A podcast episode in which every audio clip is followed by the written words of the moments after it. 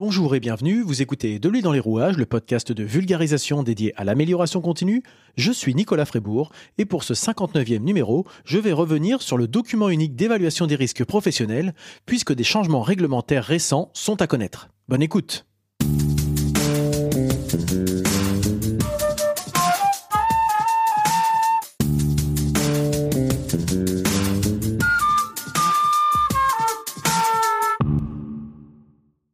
Je reviens donc sur ce sujet abordé dans l'épisode 5 du podcast, mais aussi dans un article sur le site. Je ne vais donc pas tout reprendre concernant l'obligation d'évaluation des risques professionnels. Je vous invite à écouter l'épisode 5 ou à lire l'article, même si l'article, il va falloir que je le mette à jour. Je vais donc me contenter d'aborder les modifications.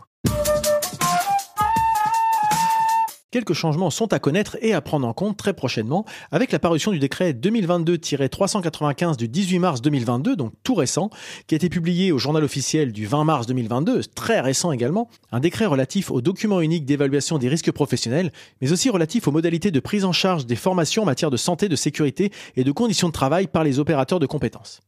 C'est le décret d'application de la loi numéro 2221-1018 du 2 août 2021 pour renforcer la prévention en santé au travail.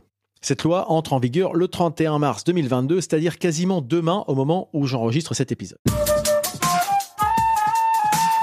Alors donc ce décret apporte des nouveautés sur le document unique d'évaluation des risques. Il modifie les règles d'élaboration, de mise à jour, de conservation et de mise à disposition du DUERP. Alors je vais parler des fois de document unique, des fois de DUER, des fois de DUERP, c'est le même document.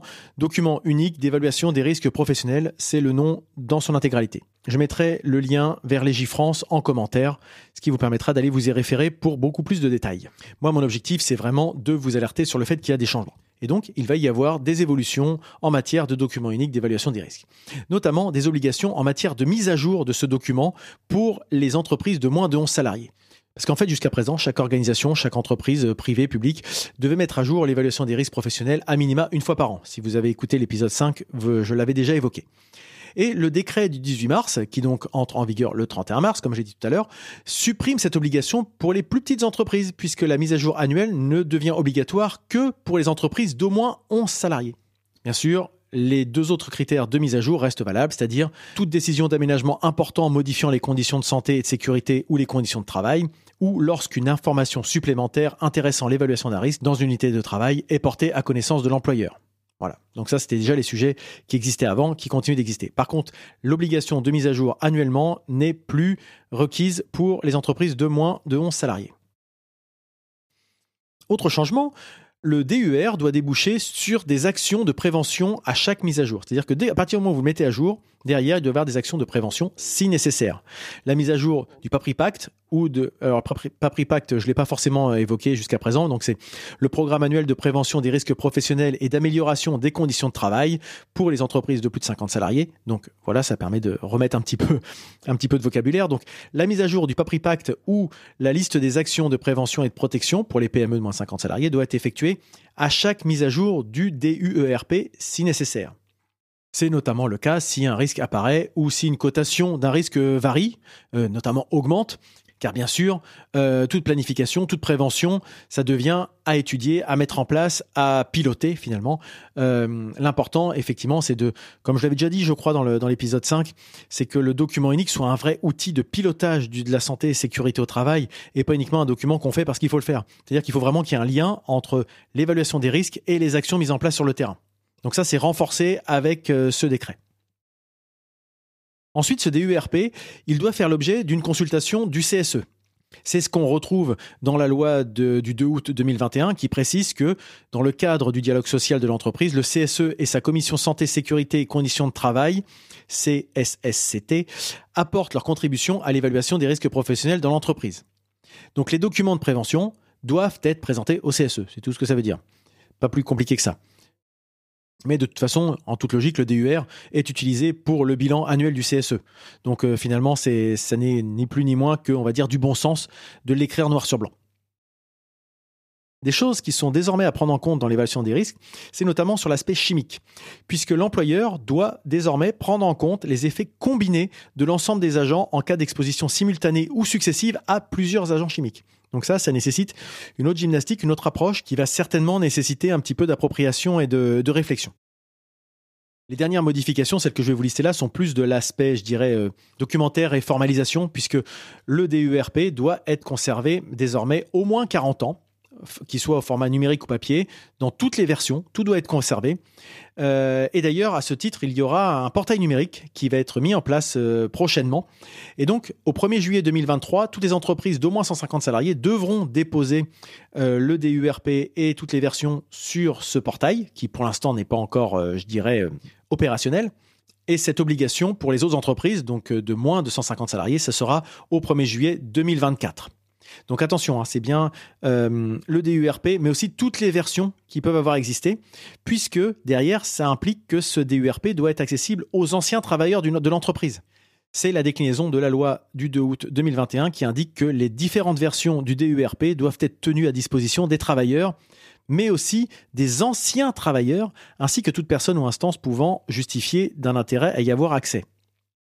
Bien sûr, les anciens travailleurs n'auront accès qu'aux parties concernant la période dans laquelle ils ont travaillé dans l'entreprise. Ça paraît tout à fait logique.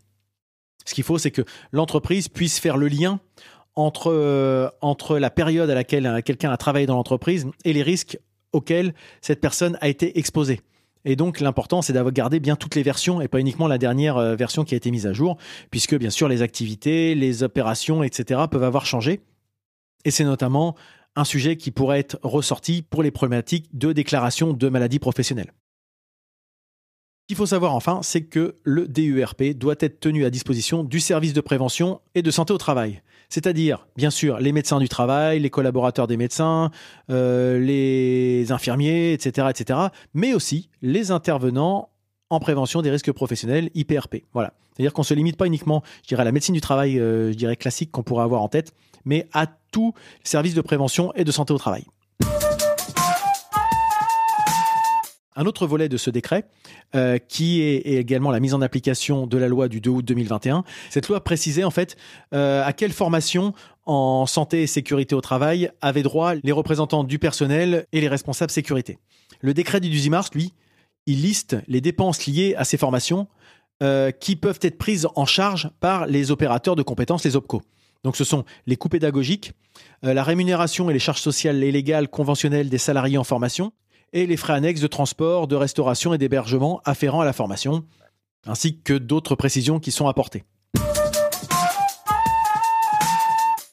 Voilà donc les principaux changements qu'on peut noter, les principales évolutions qu'apporte ce décret qui met en application la loi du 2 août 2021. Donc j'espère que ça vous a un peu éclairé sur ces évolutions, sur les sujets pour lesquels vous êtes peut-être désormais concernés ou plus concernés. Ça c'est quelque chose qui est important hein, dans la veille de savoir un peu ce qui est obligatoire. Et donc c'est la première fois finalement que je fais un épisode qui vient en compléter un autre, mais ça pourrait être amené à se reproduire à l'avenir, hein, puisque bien sûr les choses ne sont pas gravées dans le marbre. C'est pas parce que j'ai dit quelque chose il y a 1 an et demi que ça restera valable ad vitam aeternam. Donc c'est tout l'intérêt aussi de pouvoir faire évoluer ce format. Et si vous êtes encore là à m'écouter, c'est certainement que ce podcast vous a plu. Si ça vous a plu, parlez-en autour de vous et n'hésitez pas à le partager auprès de votre entourage puisque le bouche à oreille et la recommandation restent les meilleurs moyens de promotion.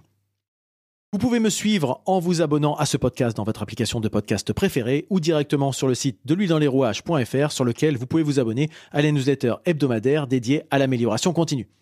Je suis également présent sur les réseaux sociaux, Facebook, Twitter, Instagram et LinkedIn en tapant tout simplement de l'huile dans les rouages. Si vous voulez continuer avec moi cette discussion, me répondre, me poser des questions, compléter mes propos, voire me contredire, on se retrouve sur les réseaux sociaux, sur le site web ou sur le Discord de l'huile dans les rouages dédié à l'amélioration continue. Il me reste à vous souhaiter de passer une très bonne journée et je vous dis à bientôt.